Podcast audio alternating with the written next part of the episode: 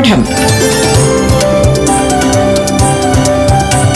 വിദ്യാ കൈരളിക്ക് ഒരു മാതൃകാ പഠനമുറി. പാഠം. നമസ്കാരം പ്രിയ കൂട്ടുകാരെ. പാഠം റേഡിയോ ക്ലാസ് മുറിയിലേക്ക് ഏവർക്കും സുസ്വാഗതം. ഇപ്പോൾ അപ്പർ പ്രൈമറി ക്ലാസ്സുകളിൽ അഞ്ചാം തലത്തിലെ മലയാളം ക്ലാസ് കേൾക്കാം. അവതരിപ്പിക്കുന്നത് അധ്യാപികയായ ഏഞ്ചൽ എസ് കൈമനം.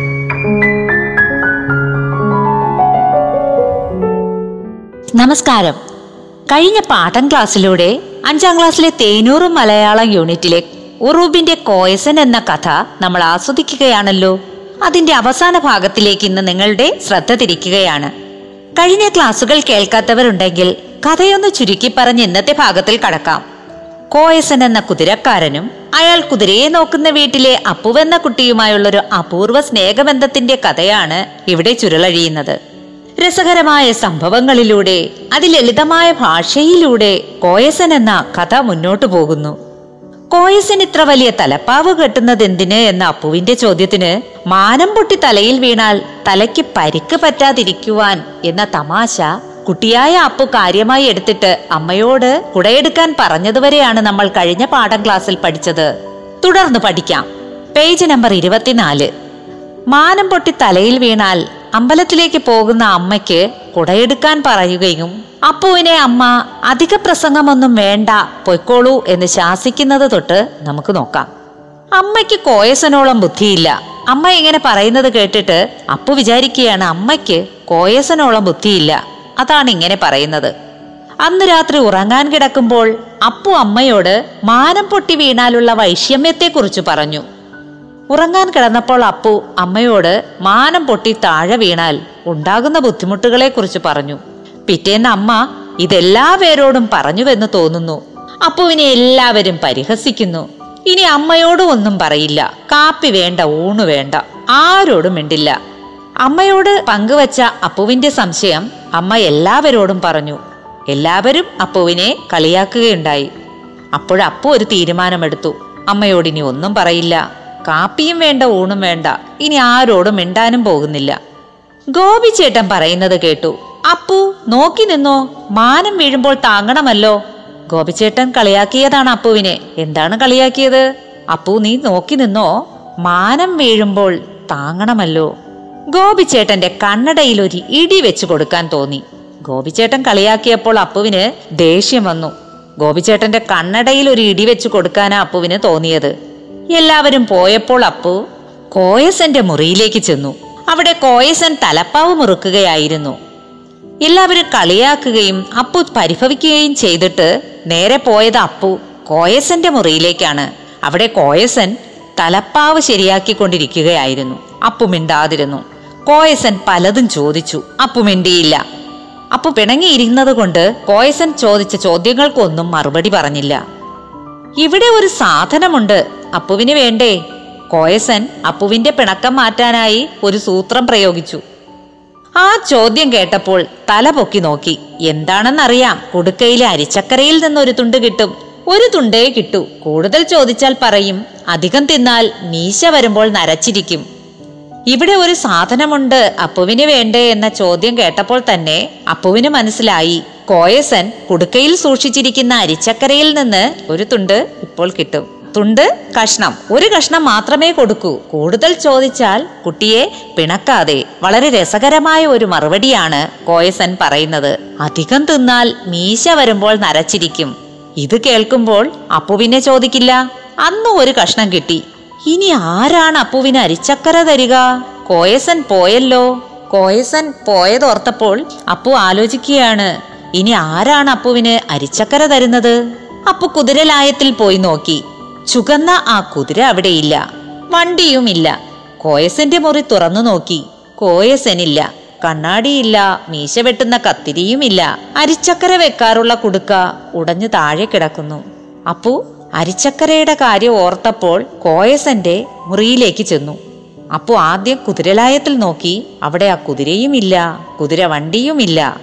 കോയസന്റെ മുറി തുറന്നു നോക്കി. അവിടെ കോയസനുമില്ല. കോയസന്റെ കണ്ണാടി മീശ വെട്ടുന്ന കത്തിരി അരിച്ചക്കര വയ്ക്കാറുള്ള കുടുക്ക എല്ലാം തന്നെ അവിടെ ഇല്ല. അരിച്ചക്കര വയ്ക്കാറുള്ള കുടുക്ക ഉടഞ്ഞു താഴെ കിടക്കുന്നു. കണ്ണാടിയും മീശ വെട്ടുന്ന കത്തിരിയും കാണാനുമില്ല. അപ്പു തേങ്ങി കരഞ്ഞു. കുറച്ചു കഴിഞ്ഞ് കണ്ണു തുടച്ച് പറമ്പിന്റെ അതിരിലേക്ക് ചെന്നു. വയലിലേക്ക് എത്ര നേരം നോക്കി നിന്നുവെന്നറിഞ്ഞുകൂടാ? പെട്ടെന്നാണ് ചോദ്യം കേട്ടത്. അപ്പുവിന് അരിച്ചക്കര വെക്കാറുള്ള കുടുക്ക ഉടഞ്ഞു താഴെ കിടക്കുന്നതും കോയസനെ കാണാതിരുന്നതും ആലോചിച്ചപ്പോൾ സങ്കടം വന്നു. അപ്പു തേങ്ങി കരഞ്ഞു. കുറച്ചു കഴിഞ്ഞിട്ട് കണ്ണൊക്കെ തുടച്ച് പറമ്പിന്റെ അരികിലേക്ക് ചെന്ന് വയലിലേക്ക് നോക്കി നിന്നു. എത്ര നേരം അങ്ങനെ നിന്നു നിന്നുവെന്നറിഞ്ഞുകൂടാ. പെട്ടെന്നാണ് പുറകിൽ നിന്നൊരു ചോദ്യം കേട്ടത്. അപ്പു എന്താണ് ഇവിടെ വന്നു നിൽക്കുന്നത്? കോയസിന്റെ ശബ്ദം അങ്ങോട്ട് നോക്കി തലപ്പാവില്ലായിരുന്നു. അപ്പു അവിടെ നിന്നപ്പോൾ അപ്പുവിനോടൊരു ചോദ്യം കേട്ടു. ആരാ ചോദിച്ചത്? കോയസൻ. എന്താണ് ഇവിടെ വന്ന് നിൽക്കുന്നത്? തലപ്പാവില്ലാതെ കോയസൻ അവിടെ നിൽക്കുന്നത് കണ്ട് അപ്പു ചോദിക്കുകയാണ്. തലപ്പാവ് എവിടെ? ഇനി തലപ്പാവ് വേണ്ട അപ്പു. അപ്പുവിന്റെ തലപ്പാവ് എവിടെ എന്ന ചോദ്യത്തിന് കോയസൻ ഉത്തരം പറഞ്ഞത് ഇനി തലപ്പാവ് വേണ്ട അപ്പു. അതെന്താ? അപ്പുവിന് വീണ്ടും സംശയം. തലപ്പാവ് ഇനി വേണ്ട എന്ന് പറഞ്ഞത് എന്തിനാ? കോയസന്റെ കഥയൊക്കെ കഴിഞ്ഞു. തലപ്പാവിനി വേണ്ട എന്ന് കോയസൻ പറഞ്ഞപ്പോൾ അപ്പു അതെന്താ എന്ന് ചോദിച്ചു. അതിന് കോയസന്റെ മറുപടി കോയസന്റെ കഥയൊക്കെ കഴിഞ്ഞു. കോയസന്റെ കുതിരയെ നോക്കുന്ന ആ ജോലിയൊക്കെ തീർന്നു. അപ്പുവിനെ കാണണമെന്ന് തോന്നി. അപ്പോഴിങ്ങോട്ട് പോന്നു. ഇതാ അരിച്ചക്കര നീട്ടിക്കാട്ടി. അപ്പുവിനെ കാണാനായി കോയസൻ വന്നത് വെറും കൈയായിട്ടല്ല കേട്ടോ. അരിച്ചക്കര കൊണ്ടുവന്നിട്ടുണ്ട്. വാങ്ങാൻ തോന്നിയില്ല. അപ്പോൾ അപ്പുവിന്റെ കൈപിടിച്ചു മലർത്തി അതിൽ മുഴുവൻ അരിച്ചക്കര വെച്ചു. കോയസൻ അരിച്ചക്കര നീട്ടിയപ്പോൾ അപ്പുവിന് വാങ്ങാൻ തോന്നിയില്ല. ഉടനെ തന്നെ കോയസൻ അപ്പുവിന്റെ കൈപിടിച്ച് തുറന്നിട്ട് അതിൽ അരിച്ചക്കര വെച്ചു കൊടുത്തു. കോയസൻ പോകണ്ട അപ്പു പറഞ്ഞു. കോയസൻ അരിച്ചക്കര വെച്ചു കൊടുത്തപ്പോൾ അപ്പുവിന് സങ്കടം തോന്നി. അപ്പു പറയുകയാണ് കോയസൻ പോകണ്ട. കോയസൻ പോണം. കോയസൻ പോണം അപ്പു? ഡ്രൈവർ നാണു വന്നു. ഒരു കാര്യം ചെയ്യണം. അപ്പൊ വലുതായി ഡോക്ടറോ എഞ്ചിനീയറോ ആകുമ്പോൾ എന്റെ മകൻ കുഞ്ഞാലുവിനെ ഡ്രൈവറാക്കണം. അപ്പു ഡ്രൈവറാക്കുമെന്ന് കുഞ്ഞാലുവിനോട് പറഞ്ഞിട്ടുണ്ട്. അതും അപ്പു ചെയ്യണം. കോയസൻ പോണ്ടാന്ന് അപ്പു പറഞ്ഞപ്പോൾ കോയസൻ പറയുകയാണ് കോയസൻ പോണം. ഡ്രൈവർ നാണു വന്നു. കാറ് അത് ഓടിക്കാൻ ഡ്രൈവർ നാണുണ്ട് അപ്പോൾ കുതിരയും കുതിരക്കാരനായ കോയസനും അവിടെ ആവശ്യമില്ല. അപ്പു വലുതായി ഒരു ഡോക്ടറോ എഞ്ചിനീയറോ ആകുമ്പോൾ കോയസന്റെ മകനായ കുഞ്ഞാലുവിനെ ഡ്രൈവറാക്കണം. അതാണ് കോയസൻ അപ്പുവിനോട് ആവശ്യപ്പെട്ടത്. അപ്പു ഡ്രൈവറാക്കുമെന്ന് കുഞ്ഞാലുവിനോട് പറഞ്ഞിട്ടുണ്ട്. അത് അപ്പു ചെയ്യണം. കോയസൻ അപ്പുവിനോട് പറയുകയാണ് ഡോക്ടറോ എഞ്ചിനീയറോ ആകുമ്പോൾ കോയസന്റെ മകനായ കുഞ്ഞാലുവിനെ അപ്പുവിന്റെ ഡ്രൈവറാക്കണം. കുഞ്ഞാലു ഡോക്ടറായാലോ എന്ന് അപ്പു ആലോചിച്ചു. എങ്കിലും പറഞ്ഞില്ല. കോയസൻ ഇങ്ങനെ പറയുന്നത് കേട്ടപ്പോൾ അപ്പു വിചാരിക്കുകയാണ് കുഞ്ഞാലു ഡോക്ടറായാലോ പക്ഷെ അപ്പു പുറത്തു പറഞ്ഞില്ല. അപ്പു ചെയ്യില്ലേ? കോയസൻ അപ്പുവിനോട് ചോദിക്കുകയാണ് അപ്പു ചെയ്യില്ലേ? എന്ത് ചെയ്യില്ലേന്നാ? കോയസന്റെ മകൻ കുഞ്ഞാലുവിനെ ഡ്രൈവർ ആക്കില്ലേ? എന്നാണ് ചോദ്യം. ചെയ്യാം ആക്കാം എന്ന് അപ്പു മറുപടിയും കൊടുത്തു. കോയസൻ നിറഞ്ഞ കണ്ണു തുടച്ചിട്ട് മടങ്ങിപ്പോയി. കോയസന് സങ്കടം വന്നു. അപ്പുവിനെ പിരിയുന്നതിലാണ് ഏറെ സങ്കടം. നിറഞ്ഞ കണ്ണു തുടച്ചിട്ട് മടങ്ങിപ്പോയി. അപ്പു കോയസൻ പോകുന്നത് നോക്കിക്കൊണ്ട് നിൽക്കുമ്പോൾ പടിക്കൽ നിന്ന് കാറിന്റെ ഹോൺ കേട്ടു. ഉണ്ണിമാമൻ വന്നു. കോയസൻ മടങ്ങിപ്പോകുന്നത് നോക്കി നിന്ന അപ്പു കേട്ടതെന്താണ്? കാറിന്റെ ഹോൺ. ആര് വന്നതാണ് കാറിൽ? ഉണ്ണിമാമൻ. നിങ്ങൾക്ക് കഥ ഇഷ്ടമായോ? ഈ കഥ വീണ്ടും വായിച്ച് ആസ്വദിക്കുക. ഈ പാഠത്തിലെ പഠന പ്രവർത്തനങ്ങളും പദങ്ങളുടെ അർത്ഥങ്ങളും അടുത്ത ക്ലാസ്സിൽ ചർച്ച ചെയ്യാം. നന്ദി നമസ്കാരം. പാഠം. വിദ്യാ കൈരളിക്ക് ഒരു മാതൃകാ പഠനമുറി.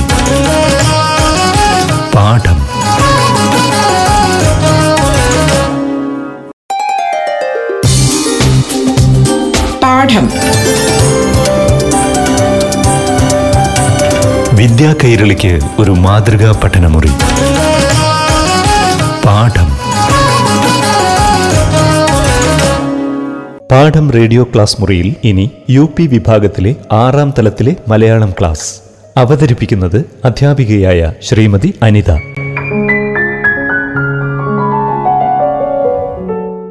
നമസ്കാരം. പ്രിയ കൂട്ടുകാർക്ക് പാഠം ക്ലാസ്സിലേക്ക് സ്വാഗതം. ആറാം ക്ലാസ്സിലെ അടിസ്ഥാന പാഠാവലിയിലെ സ്നേഹസ്പർശം എന്ന യൂണിറ്റിലെ മൂന്നാമത്തെ പാഠമാണ് തേങ്ങ.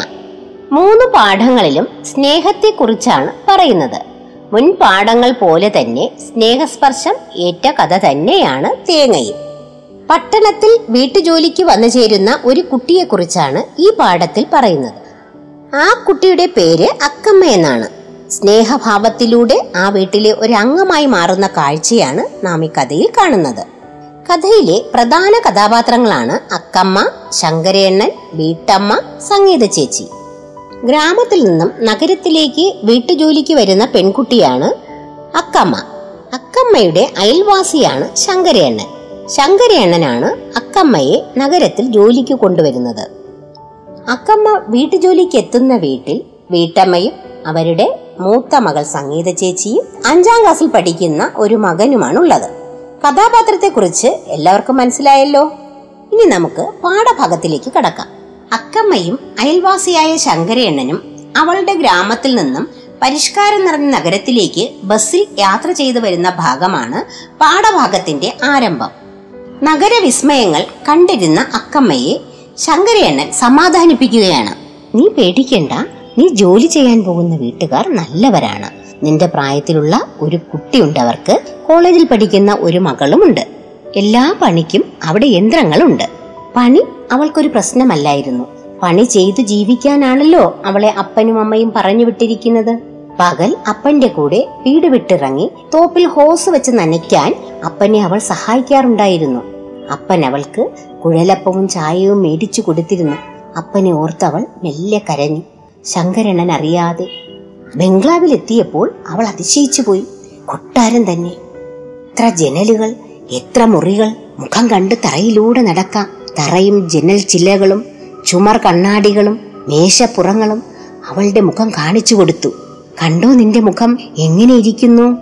അവളുടെ സ്വന്തം കുടിലിൽ മൺചുമരിൽ പതിച്ചു വച്ച ഒരു കണ്ണാടി കഷ്ണമാണ് അവളെ മുഖം കാണിച്ചിരുന്നത്. ജീവിതത്തിൽ ഇതുവരെ അവൾ തന്റെ മുഖം ഇത്രയും വ്യക്തമായി കണ്ടിരുന്നില്ല.